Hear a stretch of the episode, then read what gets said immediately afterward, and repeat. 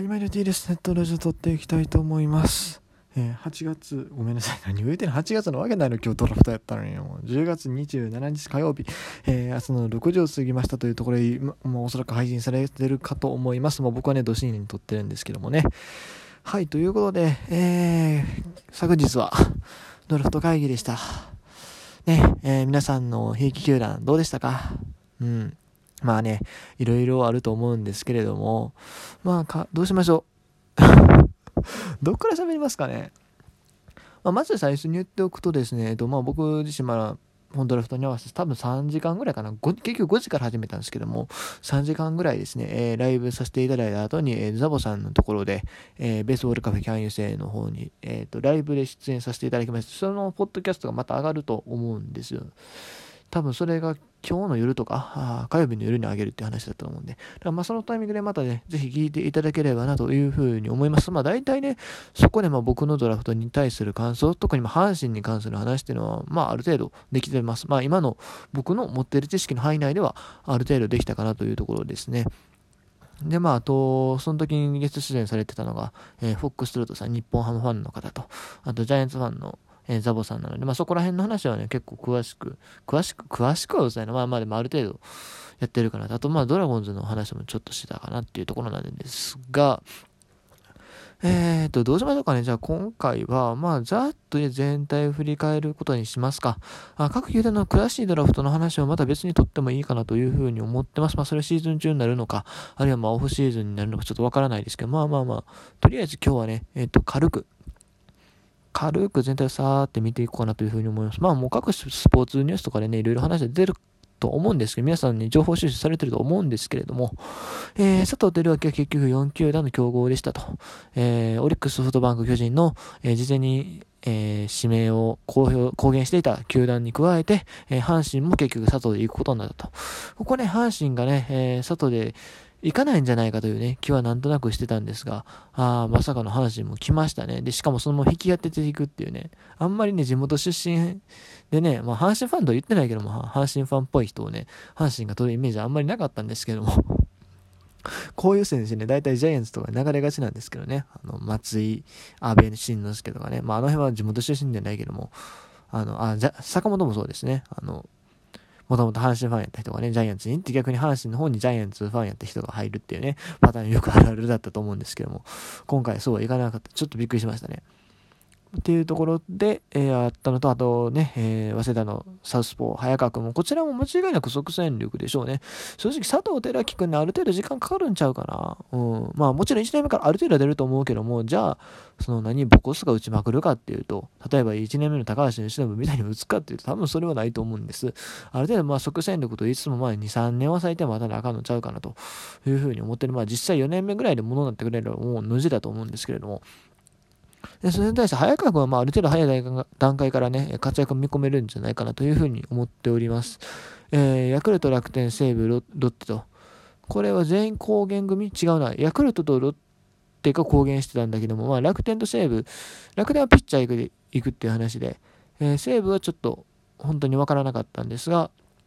まあ結構の4球団が競合して、えー楽天が引き当てるという形になりましたというところですね。であとは日本ハムが伊藤、広島が栗林、DNA、入江、えー中日、高橋とそれぞれ一本釣りしましたというところでした。で、えっと、ダフト1位指名の2巡目ですが、えっと、オリックスが山下俊平太、ヤクルトとロッテが鈴木翔太で競合して、ロッテが鈴木翔太交渉権獲得、そして、えっと、西武が渡辺健と、えーソフトバンクが井上智也、巨人、平内龍太。という形になって、ヤクルトが結局1位の 3, 3位指名も外れ外れ1位で、えー木澤君を指名するという形になりましたと。いうところでね、えーまあ、今年にはまずびびっくりというか、まあ、今年のね、あのまあ、甲子園がなかったということを考えれば、ある程度納得のいく話ではあるんですけども、まだやっぱり注目すべきところっていうか、まあ、今年のドラフトいつもと違うなっていうのは、やっぱりね、あの、高卒ルーキー、どこも競合なかったね。うん。大体毎年1人2人は競合するイメージなんですよ。去年で言うと、誰や？去年、去年誰競合したっけ？あれ？去年は、あ、石川隆也くんね。その前だったらネオくんとか藤原くんの競合でしょで、その前も、清宮君、強豪でしょ。その前は、ちょっと覚えてないですけども、でも大体ね、まあ、強豪があるんですけれども、今回も全く競合がなかったですね。そういうところかね、やっぱり甲子園がなかったっていうのもあっただと思うんですけども、まあ、高校生全体的にちょっと評価低めっていうか、まあ、低めの順位にはなったかなというふうに思います。まあ、全体の指名人数はね、そんなに変わらなかったらしいんですけども、2位以上での指名っていうのが、えっ、ー、と、去年は10人おったらしいんですけども、今年はなんと6人、だいぶ減ったなというところで、まあ実際ですね、まあ、例年ならもうちょっと上に指名されてても良さそうな選手、例えば、えー、オリックスに入った、えー、北君。これ30名の一番最後ですもんね、彼なんかも。とか、あとは明石将軍ね、北君とか、あとは、えー、っと、あ、小林君ね、智弁の、智弁和歌山小林君、広島4位とかね、あとは、えー、小深田君、履正社。まあ、彼ちょっと足が遅いらしいんでね、それがあれなんかなっていう気がするんですよ。まあ、その辺とかね、結構まあ思ったよりも遅かったなという印象は正直受けましたっていう感じですね。はい。でですよ。まあ、全体としてまあとにかくそういう感じになったあとまあ独立リーグやっぱり今年も相変わらず厳しかったなと、まあ、BC 栃木のねメンツをちょっと期待したんですけど結局まあえー、和製イムチャンヨンこと石田君だけでしたね、えー、楽天育成1というところで、まあ他のチームも含めたらもうちょっといるんですけども、まあなかなかプロの世界厳しいなというふうに感じさせられました。で、今年のドラフトの注目する起点他にちょっと上げていくと、まあ、これもちろんだからあの各チームというもとね、あの詳しいの出すつもりではあるんですけど、まず気になったのはジャイアンツの育成指名の多さですね。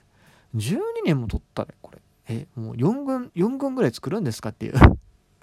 勢いですけども、どうなんですかね。支配が結局でも6人です。だからそんなに極端に首の数、あの、戦力外になる選手が多くなるっていうわけではないと思うんです。だからまあ育成選手ある程度整理するのが育成、育成選手というか、まあ3軍自体をもうちょっと規模を大きくしていくのか、どっちなんかなっていうところですね。まあね、坂本勇人選手とかね、やっぱり注目されてますけどね、どうするんですかね、マジで。それはちょっと気にはなりますが、あとジャイアンツね、山崎陽力もね、2位で行ったのびっくりしましたけども、まあまあ、あんまり個別の話ちょっと今日は控えますか。あとはそうですね、えっ、と、個人的にでもね、一番びっくりしたのは、あそうね、あれですよ。えっ、ー、と、西武の1指名。まあ、2巡目だったんですけど、外れ1例なんですけど、渡辺健人選手。この選手ね、あんまり情報、情報っていうかそんなに事前に1位候補みたいなあんまり聞いてなかったんですごい驚きました。でもね、あの、写真見たらすごいセーブが取り取りたそうな選手じゃないって納得しましたね。えー、渡辺健人選手は、えっ、ー、と、どうやら浜のおかわり君と呼ばれてるらしくて、まあ本当にもうおかわり山川体型なんですよ。もうああいう感じの雰囲気の選手で、で、実際サード守れるらしくて、まあだからそこら辺後継者として期待されてるっていうね。ところまあもう、カーリ君も年ですからね、言うて。まあだから、すごい納得ではあるんですけどね。まあでもよく1位でいったなというところです。まあでも実際その後ね、えっ、ー、と、欲しそうなピッチャー、明日会人の即戦力ピッチャーとか取れてるから、西部的にはある程度納得なんだろうな、という印象はあります。はい。というところでね、まあまあ大体、そんなところですかね。あ、あとそうだ、ソフトバンクね。えー、全員1位から5位まで高卒指名。まあこれ前にも昔あったよね、なんか。何年か前も。ソフトバンクだけ言えな、みたいなあったんですけども。今年もね、なんかそんな感じ。特にね、2位のこの笹川義康選手ってあんまり、パッと見た感じドラフトとかそんなに取り上げ、ドラフト前そんなに取り上げられてなかった選手のような気がするんですが、指名されたというところで。それも結構ねあの上から上でねあの指名されたっていうのはね割とびっくりなところかなというふうに思うんですけどね。実際ドラフトレポートのサイトとか見てもあんまりそのスカウトのコメントとかも載ってないのにね多分これプロかかるかとか微妙くらいのところだと思うんですけどね。まあ、ソフトバンクが随分思い切ったことをするなという印象ですね。日本人の人はミャンミャン人の母親を持つハーフということで、ソフトバンクハーフ好きですね。砂川リチャードもそうですけど、水谷君なんかもね、ハーフの選手ですし、まあ、なかなか個性がガンガン出たなという印象を受けましたというところで、まあ、大体そんなもんですかね。まあね、ドラフトをやるとね、いつもね、いつものことなんです。あの、この選手思ったよりウェイト下とか、下とから毎年出るんですけどね。今年もそういうところは結構多かったかなという風な気はします。うん。まあ、その中でね、えー、っと今年まあ阪神はねでも8人もね指名して正直びっくりしました阪神ファンとしてで他球団が思ったより早くねみんな切り上げて、いつもなんかもっと DNA とかねあのーオリックスとかね、もっと下位まで行くイメージなんですけども、やっぱ今年なかなか球団のあれ的なところで厳しいんですかね。あと、まあ、血の入れ替えとかもちょっとしづらいしみたいなね、えー、いうところで、こういう風になったのかなという気はしますが、まあ、阪神は本当によくやったと思いますよ。うんまあ、阪神のドラフトに関する詳しい話は、まあ、もとももちろんね、この番組を用意していきますけれども、えー、ザボさんの、えー、ベースボールカフェキャンユーセイ、えー、ポッドキャストの番組の方で上がると思うのでね、そちらを聞いていただければなというふうに思います。ということで、まあ、今日の本編はこの辺までなんですけれども、えー、今日のね、えっ、と、僕のドラフトのライブに来てくださった方、本当にありがとうございました。まあね、あの、なかなか時間的に忙しい、まあ、月曜のね、午後ということでね、なかなかね、皆さん来てくださらなかったっていうか、まあ実際ドラフトみたいもんね、シンプルに僕の話なんか聞くよりね、っていうところで、ああんまりね、そんなに人多くなかったんですけど、来てくださった方、本当にありがとうございます。それと、あと、そのライブ中にね、いっぱいコメントしてくださったあの DJ 特命さん、ちょっとね、僕、だから本当に気になるんで、マジで、マジで マジで連絡ください。あなた何者なの？マジで。ちょ、ちょっとシンプルに怖い部分もあるんで。あの、まあ、これ何があったかっていうのはちょっとこれからあのもう一本のね、えー、ラジオトークの番組、やる組の方でちょっとお話ししようと思うんですけど、結構割とね、こ、こ、怖さもあったんですよ。ちょっと僕の、分身かなみたいな人の話の感があったんでね、ちょっと怖かったんですけども、まあ、ちょっと それはあの、やる組聞いてマジで、あの、割と面白いというか、ちょっと怖いっていうか、そういう話なんで、はい、まあ、ちょっとね、アーカイブは公開できないですね。まあ、公開できないんですけど、その仕様的にね。まあいいや、とりあえずこの辺で終わりたいと思います。それでは今日も皆さん一日頑張ってください。